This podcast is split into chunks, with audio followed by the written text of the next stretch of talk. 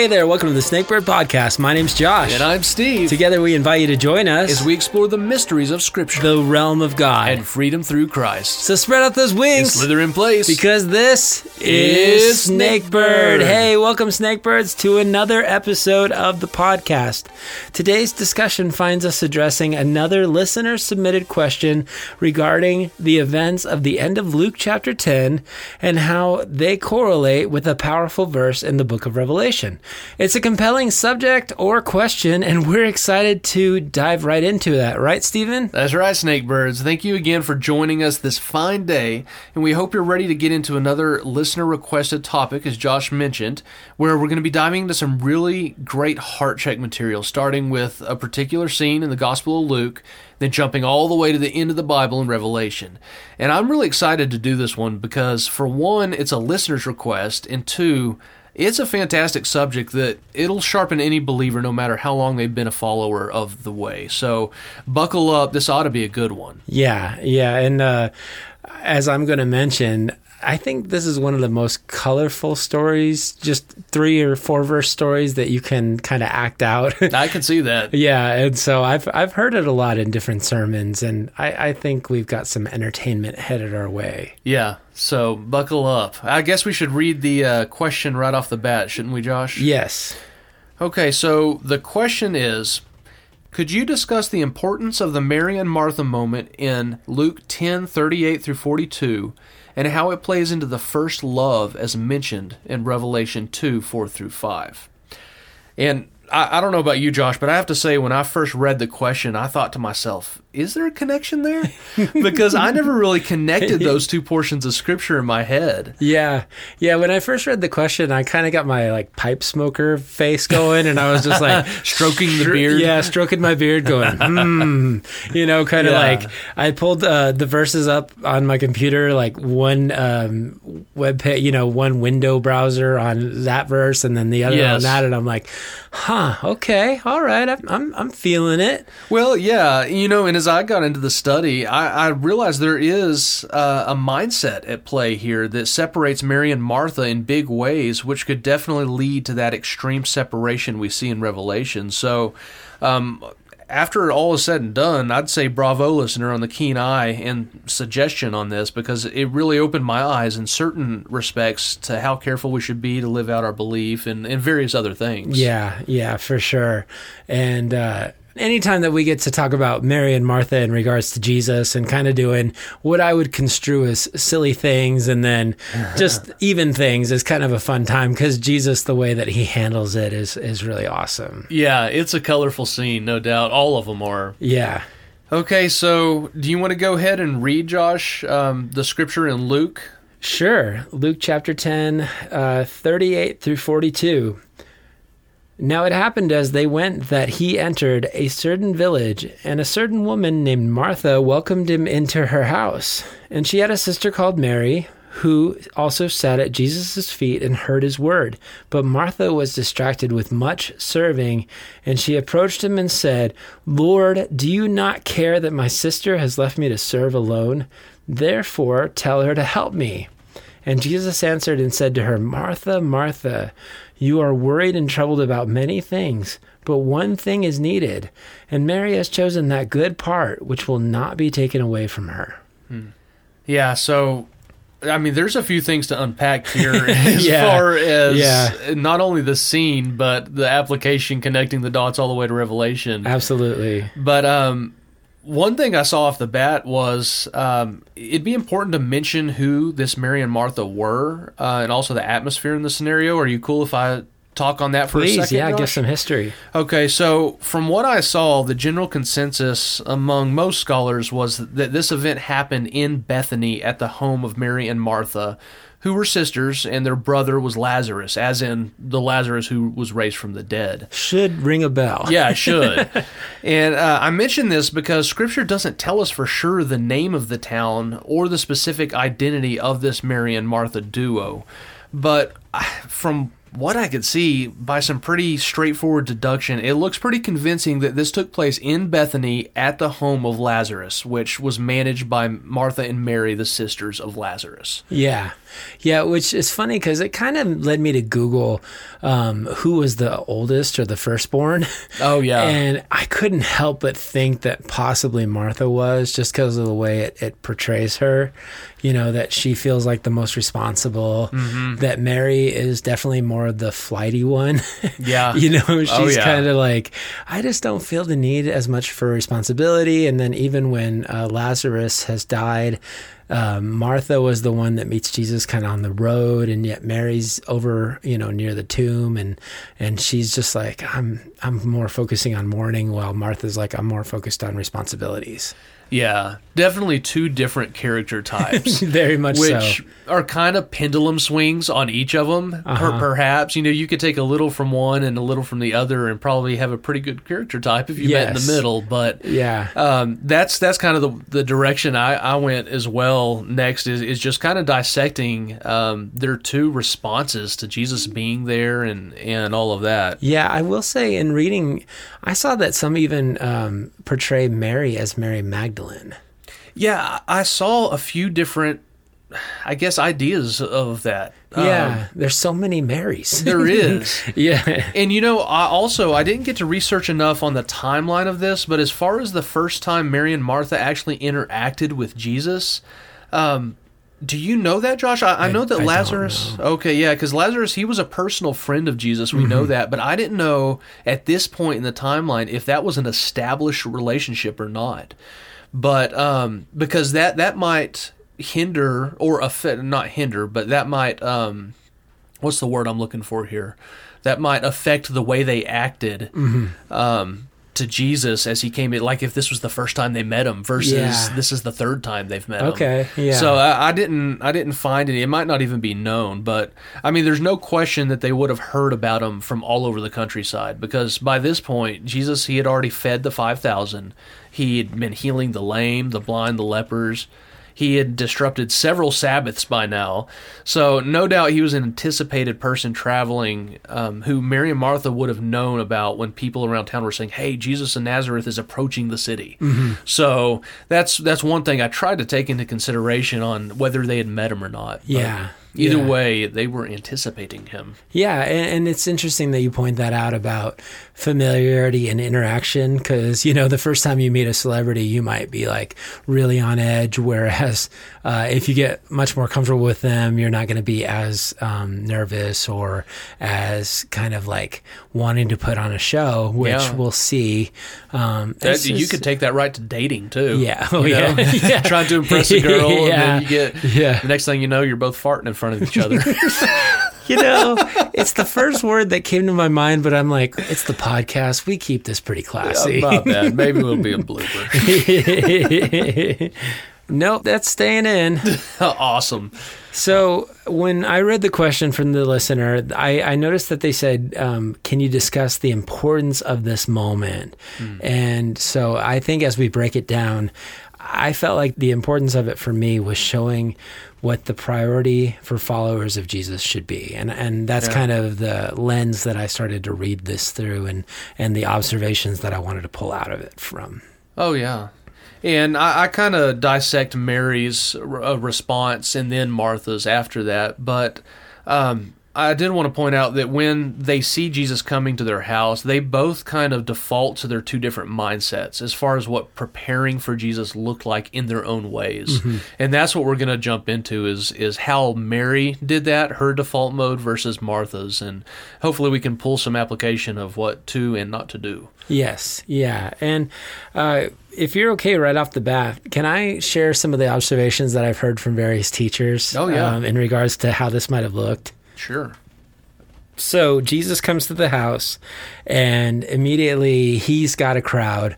You know, we see that most of the time, whenever he would go somewhere, um, even if it was somebody's home, a lot of people would just start pressing in, and they're like, "I got a front row seat." Yeah. And so apparently Mary, who's like, "This is my home, so I get a front row seat," just goes and sits down, while as Martha is she's like that type A personality who realizes that she's got somebody coming over and she wants it to be perfect. Hmm. And I think she's gotten it in her head that everything has to be a way. You know, and I can I can sympathize with that because when I have people come over to the house, I don't care if it's like a closet. That's where I'm throwing the stuff that doesn't belong. You know, Yeah. like nobody's gonna see this. It's going in the kitchen cabinet, and my wife's like, "Why are your socks in the cereal cabinet?" And I'm like, That's because great. people were coming over." And some of the portrayals that I've heard of pastors talking about this is that Martha is getting raged. And like she is just starting to lose it because she is trying to make this huge meal and trying to have everything be perfect. And her sister, who she feels like should be helping her, is not. And I think she's probably starting to make noises. She's probably banging pots and pans. And as she's coming to set the table, she's probably like, you know, like huffing and puffing and Yeah. like, you know, kind of like the Making um, those smack noises. Yeah, a little bit of the the three amigos like look up here, look up here, you know, like trying to get her sister's attention, like Murray, you know, Yeah. like the classic sibling. yeah, Yeah. yeah, and and I mean all the way until she just can't take it anymore, and she probably interrupts Jesus' teaching just to ask him like, "Don't you care?" Yeah. you know anyway i just i've always found this story so stinking comical for that purpose alone Yeah, it really is, and it, and it cracks me up because I have kids, and I, I can imagine this rage that she's looking at her like, "Help me!" Yeah, that's that's pretty funny. Yeah, even under the breath, like, do it. I will, I will, I will it." get you. you will feel my wrath later. Yeah, exactly. so whatever was going on in, in Mary's head, I noticed that she figured the best response and the best way for her to interact with the Messiah was to sit at his feet and just soak up whatever it was um, that brought him to their house. She was just there at his feet. And strangely enough, I couldn't help but think of Jesus' words to the church of Laodicea in Revelation 3:20 where he says, Behold, I stand at the door and knock. If anyone hears my voice and opens the door, I will come to him and will dine with him, and he with me. And, you know, that verse is um, speaking of one who is doing what Mary is doing here at Jesus' feet. Not just opening the door, but to dine with Jesus in this way. It's a much more intimate encounter, especially in ancient culture. Um, and that's what Mary's mindset is here. And I found it kind of odd that the listener requested uh, the verse in Revelation that was to the first church, which was more of a Martha mindset, while the dining with Jesus verse was the last church. We got this whole Alpha Omega thing going on here. It was just kind of a cool thing. But to get to the point, uh, Mary seems to be in a very healthy and appropriate mindset when in the presence of Jesus. And Jesus kind of makes that clear. Yeah, um, with Martha, you see right in verse 40 that it says that she was distracted with much serving. And then even the fact that she interrupts Jesus, Lord, do you not care that my sister has left me to serve alone? Tell her to help me. Yeah. um, and I loved that Jesus says, Martha, Martha. I, one of the commentators said, if the if you ever hear your name said twice, then you, they're really encouraging you to listen. Pay attention. Yeah, you are worried and troubled about many things, but one thing is needed. And and I thought that was really interesting because some commentators read into that that she was trying to make like this multi-course meal instead of just making something simple. Yeah. And I had never heard that before. Um, I thought that was really fascinating because I always thought of the one thing as like, you only need like the bread of life, you know? Yeah. You only need one thing. Like um, David said in Psalm 27 4, one thing have I desired of the Lord, that I will seek, that I may dwell in his house all the days of my life, to behold his beauty and to inquire in his temple. And um, one commentator that I read, I just, I've been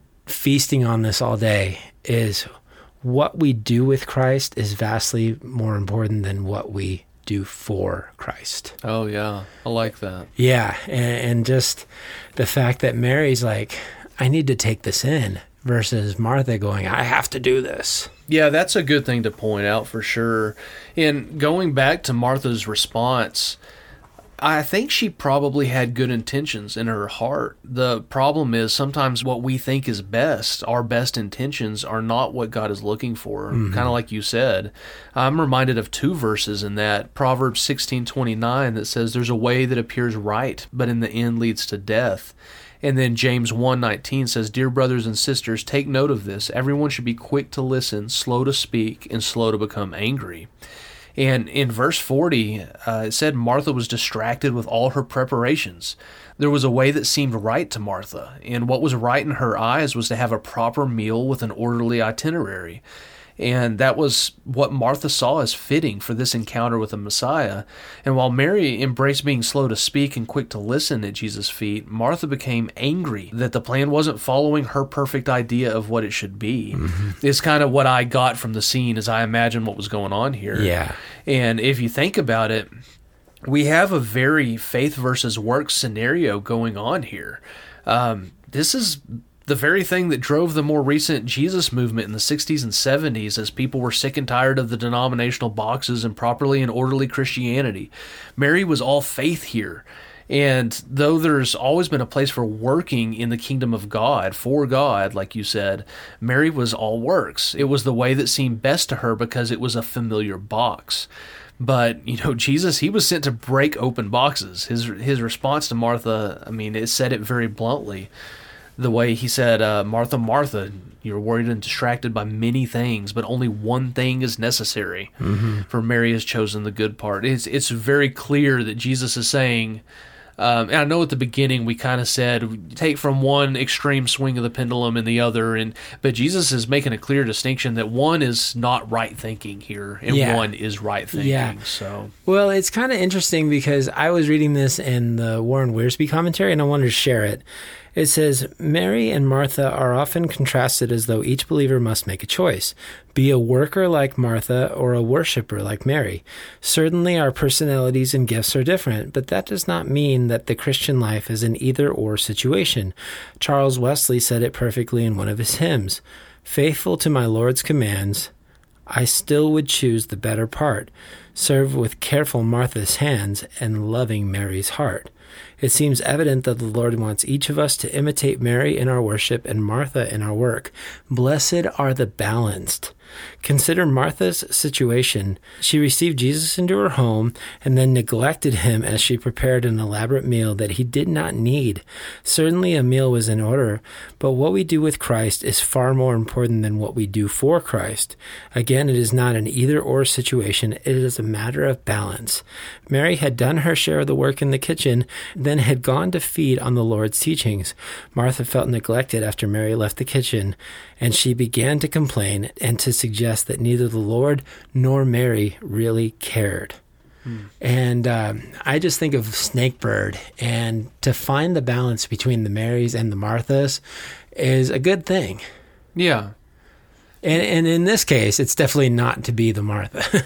you know? Yeah, so yeah, it is. You know, one thing it reminded me of too, Josh, was the Samaritan woman. Um, she was obsessed with the proper place to worship, if you remember. And Jesus told her, you know, a time is coming and is now come when the true worshipers will worship the Father in spirit and truth, for they're the kind of worshipers the Father seeks. Yeah. And Mary was that kind of worshiper that God was seeking. Not the usual feast and festival box where, you know, the heart is a thousand miles away. Yes. And that was basically, you know, what I saw in the situation is is Martha had kind of that Samaritan woman, this is the right way, this is traditional, this is orthodox, you know, type of thing. Yeah. Jesus was there to say, I bring something new. Yes, yeah, and and I'll go back to where I said was I think the importance of it was priorities.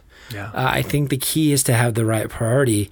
Jesus, then others, and then ourselves. It's Yeah. vitally important that we spend time at the feet of Jesus every single day, letting him share his word with us. And um, I'll say one more thing about Wiersbe is that he said, Oftentimes in pastoral ministry, I have asked people with serious problems, tell me about your devotional life. The usual response has been an embarrassed look, a bowed head, or the quiet confession, I stopped reading my Bible and praying a long time ago. And then they wonder why they have problems. You know, according to John 12, 1 and 2, Martha must have learned her lesson as she prepared a feast for Jesus, the 12, and her brother and her sister. That's 15 people, and didn't utter one word of complaint. Um, so, I mean, it's just one of those things where it's like, what is the priority here for us? Yeah, and I, I think that's exactly the priority thing is where we're going to get into Revelation here. But I, I think that this scene with Mary and Martha is very relevant for us today because we still have this very legalistic versus faith driven divide in many places across the world. Um, I think a part of that is is just the carnal nature that none of us are going to shake until Jesus returns. But another huge part of it is the fact that some people they think they're saved when they're not. And th- this is by no means meant to discourage anyone out there, nor is it suggesting that Martha wasn't, you know, saved or anything. But there's some something. I mean, when we get to Revelation, there's going to be some more thoughts in that in that realm.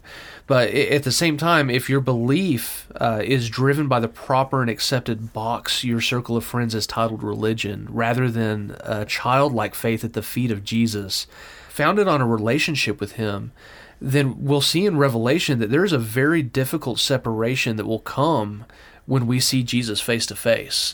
So that's that's where I think we need to go ahead and and jump into the Revelation to see how if there's some correlation here where it lies. Yeah, yeah, I I think we've covered this pretty well. Yeah, yep. Okay, so um, I say we read from verses two through five to gather um, some context here. you cool if I read that, Josh? Absolutely. Okay, Revelation 2, I'm going to start in verse 2. This is to the church in Ephesus. I know your deeds and your labor and perseverance, that you cannot tolerate evil people, and you have put those who call themselves apostles to the test.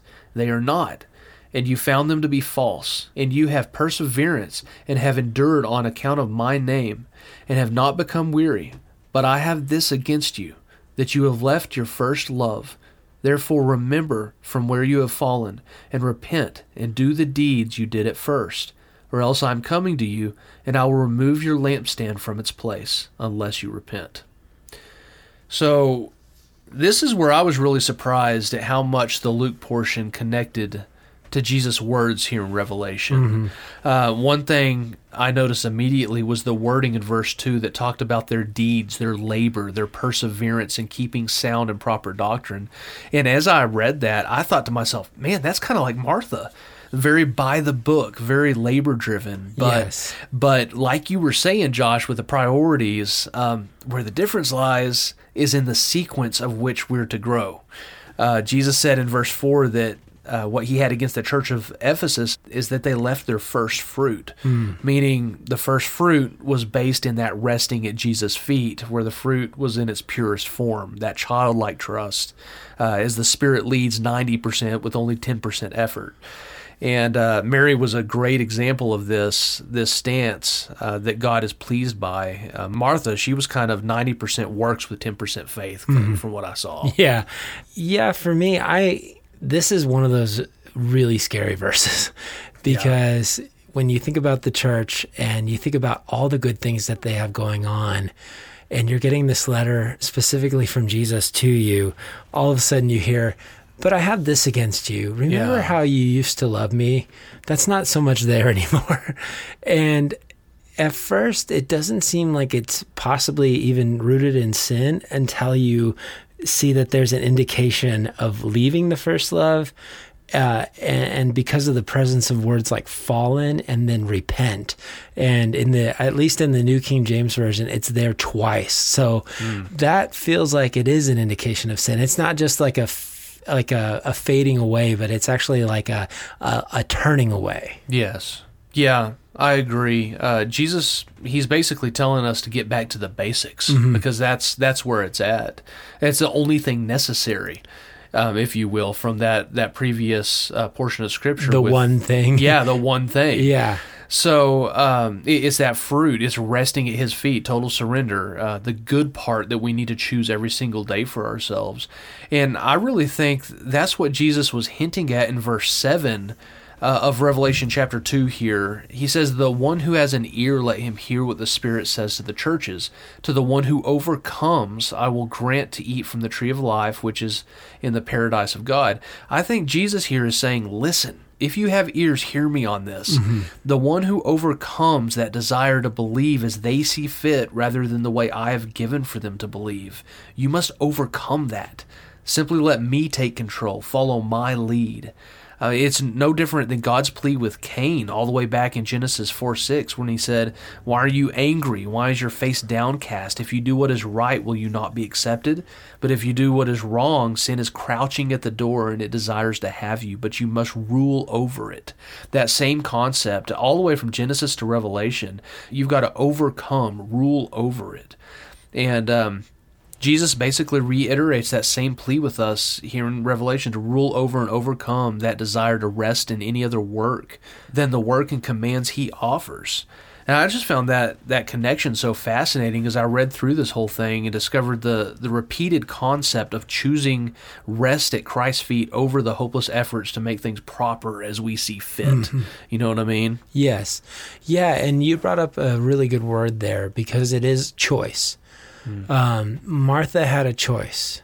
And at that moment, she was choosing distraction. She was choosing worry. She was choosing frustration. Yeah. You know, whereas Mary was choosing the better thing. And then this church, um, and I've seen this uh, correlated so many times, um, just as New Testament people have talked about it.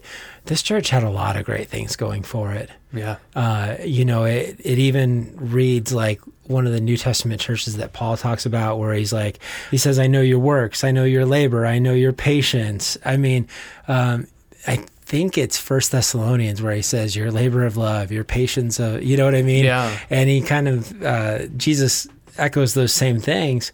And it seems like they got it going on Yeah. you know and even then when you get down to the to that verse that all of a sudden just is so sobering that kind of sucks all the wind out of the the room.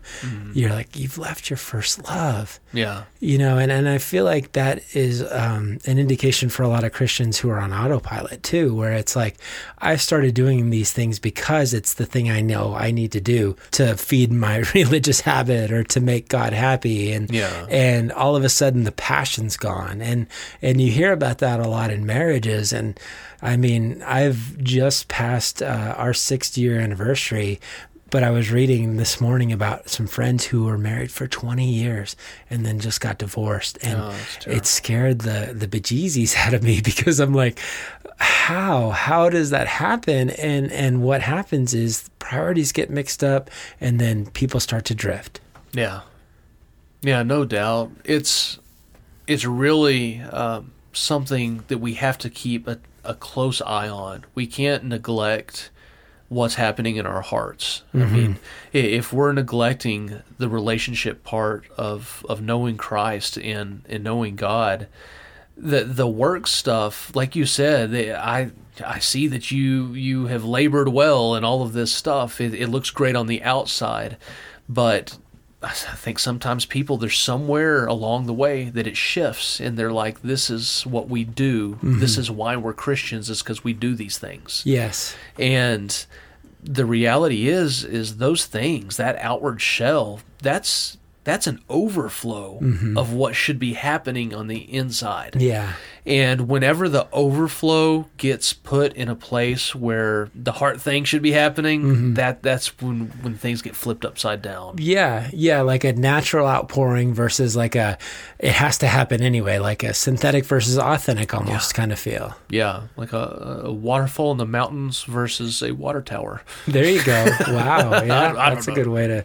Well, yeah, I mean, yeah, I mean, one's One's artificial and Uh-huh. one's natural. yeah, and uh, one is going to happen because there's a natural flow, and then the other one you you have Yeah. to push the buttons to keep it going. you for know? sure. And, and I don't know how water towers work, but well, it doesn't happen naturally. we know that. I guess. I mean, evolution says it might. So oh my goodness. we'll leave it alone. yeah. okay. Um, no, I and one thing I want to point out is that there is uh, an importance in doing some of the things Martha was doing and Mary. Um, we're not trying to put a divide, even though Jesus said that that Mary chose the better way, and I think that leads to the revelation separation. But the revelation scripture, Jesus also said it was a good thing. The works they were doing at first, so it, it really is that snakebird balance, like you mentioned earlier, Josh. Uh, and we have to we have to keep a close eye on that and not get it backwards. Yeah. Because if it ever gets backwards, it doesn't matter how well balanced it is. you know what I mean? It's still off kilter. It's still done. So yeah, yeah. yeah. Well, and and for me, like again, not the most profound saying that I've ever heard, but something that I've been chewing on, and I probably will continue this week, is um, it. What matters more is what you do with God or with Christ than what you do for Christ. And and I've had pastors come up and tell me, you know, it, you could never, uh, you know, play another chord or sing another song or or push another broom for God, and He'd still love you the same. And I know that, and I think that's something that's important to to maintain because so many times, especially the different types of personalities that we have, you know, some of us are just like, I have to do this. This is the only way that I'm accepted, Yeah. and it's very easy to lose sight of the fact that sometimes just sitting and resting is actually what's the most important thing. I, I wanted to share this quote from uh, G. Campbell Morgan. He said, in regards to Mary and Martha, if we would be strong for service in the strength that prevents distraction and unrest, we must know what it is to find time amid all the duties of life to sit at his feet as disciples. And I feel like that's one of the healthiest balances we can have in our lives is knowing when to rest and when to receive. And then, like, once our tank is full, then to go out and actually have that be a natural outpouring. Yeah. Yeah, that's some fantastic application. And I have to mention too, we live in in the age of appearances. We with social media, we got the Instagram and TikTok and all of that stuff and it's very self-edifying, very picture perfect. You want people to see a certain angle of you. You want things to be a certain way. And I feel like that's the danger of starting first with the Martha mindset is everything looks great on the outside and, and you want people to see you a certain way and you take pictures from a certain light and all of that. And so in the day and age that we live in, I my encouragement is to just it is much just basically what you just said, Josh, but concentrate on sincerity in Christ, and the overflow will come after that. Um, don't be concerned that people see it, but they will see it after it comes.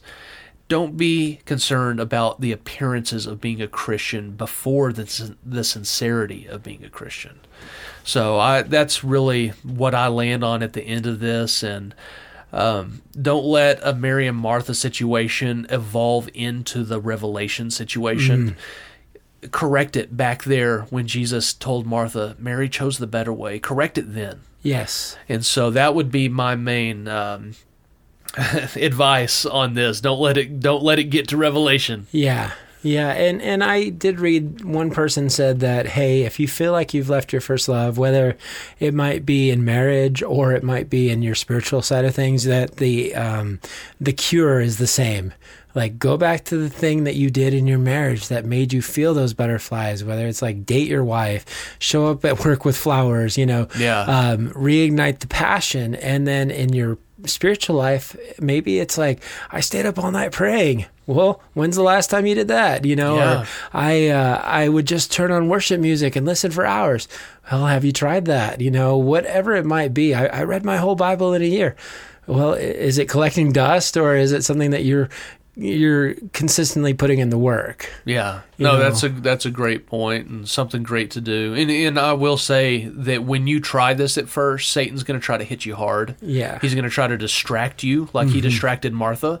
Because he knows when you're getting serious about this. So d- don't try it once and say it didn't work. Yes. Stick with it for a little bit and do those first fruits because Satan will attack you when you try. Yeah, and I said putting in the work, so I sounded like a Martha. But what I meant is like, you know, give it due diligence. Um, It's hard to separate these two, isn't it?